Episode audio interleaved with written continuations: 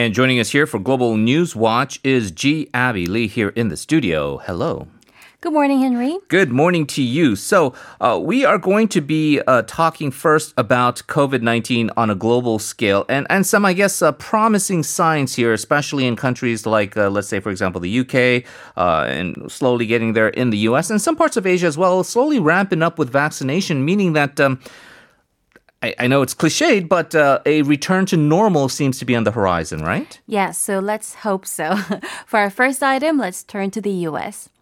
The Centers for Disease Control and Prevention says people who are fully vaccinated do not need to wear a mask when they're outdoors, that is, unless they're in a crowd.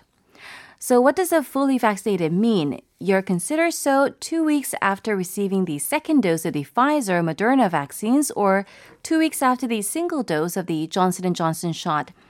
During Tuesday's White House briefing, CDC Director Rochelle Walensky explained if you're fully vaccinated and want to attend a small outdoor outdoor gathering with people who are vaccinated and unvaccinated, or dine at an outdoor restaurant with friends from multiple households, the science shows you can do so safely unmasked.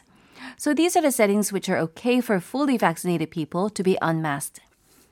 Walking, running, hiking, or biking outdoors alone or with members of your household. Attending a small outdoor gathering with fully vaccinated family and friends attending a small outdoor gathering with a mixture of fully vaccinated and unvaccinated people, dining at an outdoor restaurant with friends from multiple households.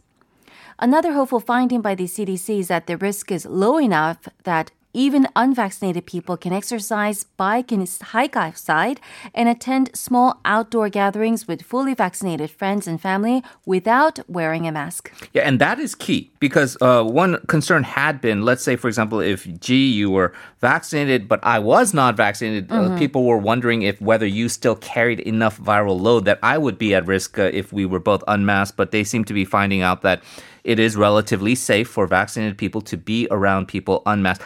However, uh, it is not a 100% efficacy rate for these vaccines. There are certain instances when masks are still encouraged for vaccinated people, right? That's right. So the CDC director Walensky still recommends masking in crowded outdoor settings and venues like packed stadiums and concerts. For example, if you're going to a, you know, cons- maybe a K-pop concert mm. outside, you still have to wear it because you'll be surrounded by people and social distancing is very hard in these places. Walensky added the new guidance shows just how powerful these vaccines are in our efforts to end the pandemic. And I think culturally it does show another thing where here in Korea, I think we're all kind of wanting to get the vaccines out as quickly as possible so we can return to normal life. But in America, it's become such a big cultural thing about people wanting to take off the masks. It's, the masks has become such a big deal, and people just want to get it off to the extent that they're endangering other people's lives. So I think there is a lot of emphasis on yes, these are the conditions that you can take off the masks, and it's very important for Americans. But good to see that they're moving in the right direction. Another country following those footsteps, New Zealand and Israel, also relaxing COVID 19 guidelines. And this is important to South Korea and uh, the health of their citizens. This is a key now away from, let's say, after COVID 19's over, what we can always pick something to worry about. Maybe we'll talk about eating seafood now imported from yes. Japan because Japan has decided to dump uh, a mi- over a million tons of radioactive wastewater from their uh, tainted Fukushima nuclear power plant instead of maybe spending a bit more money and building uh, um, additional facilities to store that water. Uh, this decision now of obviously um, creating tensions between Korea and Japan, but also creating tensions between Japanese and Chinese officials. I think so. And when it comes to the um, bad blood between two countries, I think it's actually worse between Japan and China as opposed to Japan with its immediate neighbor, which is Korea. Beijing and Tokyo are accusing each other of inappropriate behavior over this. It started out with a Chinese government official posting a tweet of an iconic Japanese woodblock print manipulated to show nuclear waste being poured into the sea. Henry, we mentioned on the show that uh, a few weeks ago that the Chinese called Japan's decision to release the contaminated water from the crippled Fukushima nuclear power plant an extremely irresponsible choice. Mm. On Monday, Chinese Foreign Ministry spokesman Zhao Lijian tweeted an altered image of the Great Wave of Kanagawa that shows green nuclear waste being poured into the sea by two people in orange hazmat suit from a boat. Artist Hokusai made the original work in the 19th century, and I'm sure a lot of our listeners are familiar with that work. When asked about this tweet Tuesday, Japanese Foreign Minister Toshimitsu Motegi declined to comment, saying he wouldn't co- comment on every tweet by someone at the press secretary level. But he said Japan was lodging a forceful protest and seeking the tweet's removal through diplomatic channels. The Chinese Foreign Ministry spokesman Zhao, for his part, doubled down when asked about the tweet during Wednesday's press briefing. He said, if you asked, you asked if I will delete the tweet and apologize, you may have noticed I have pinned the tweet at the top.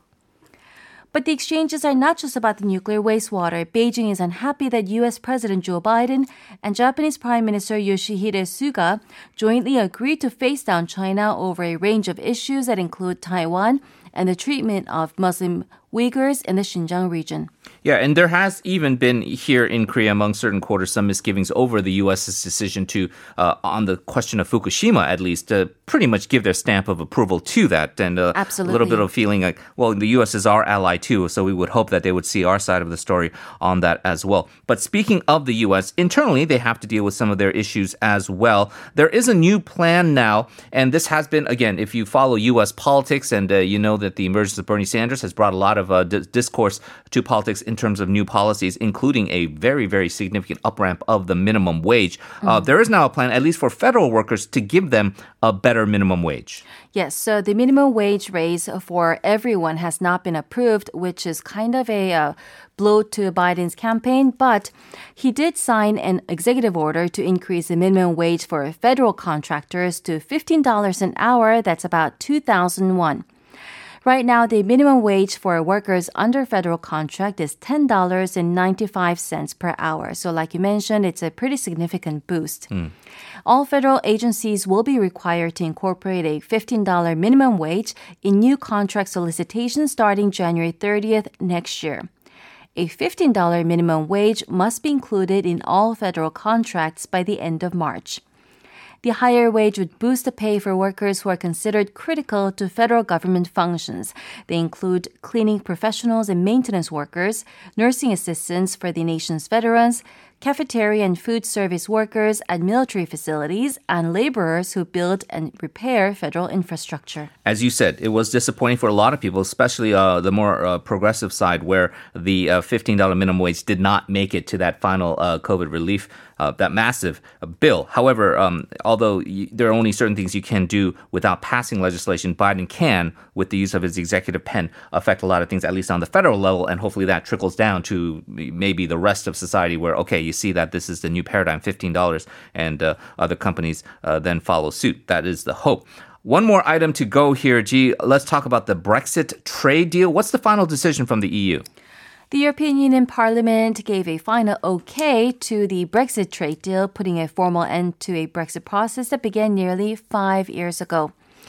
The European Parliament voted by a large margin. The tally released Wednesday shows 660 in favor, with 5 against and 32 abstentions. Even though the outcome was widely expected, the parliament expressed considerable concerns about the trustworthiness of the current British government to carry out its side of the Brexit bargain, including the just approved trade deal. The new agreement governs trade and customs issues and provides for zero tariffs and zero quotas. What the deal leaves out are key issues like financial services, foreign policy, and student exchanges. Right. Uh, again, uh, the uh, the contingent that would be saying is you don't have to do all this if you never voted to leave I the European. Union in the first place. But uh, again, that's all, I guess, uh, water under the bridge now. Jee, as always, thank you very much and look forward to talking to you again soon. Thank you.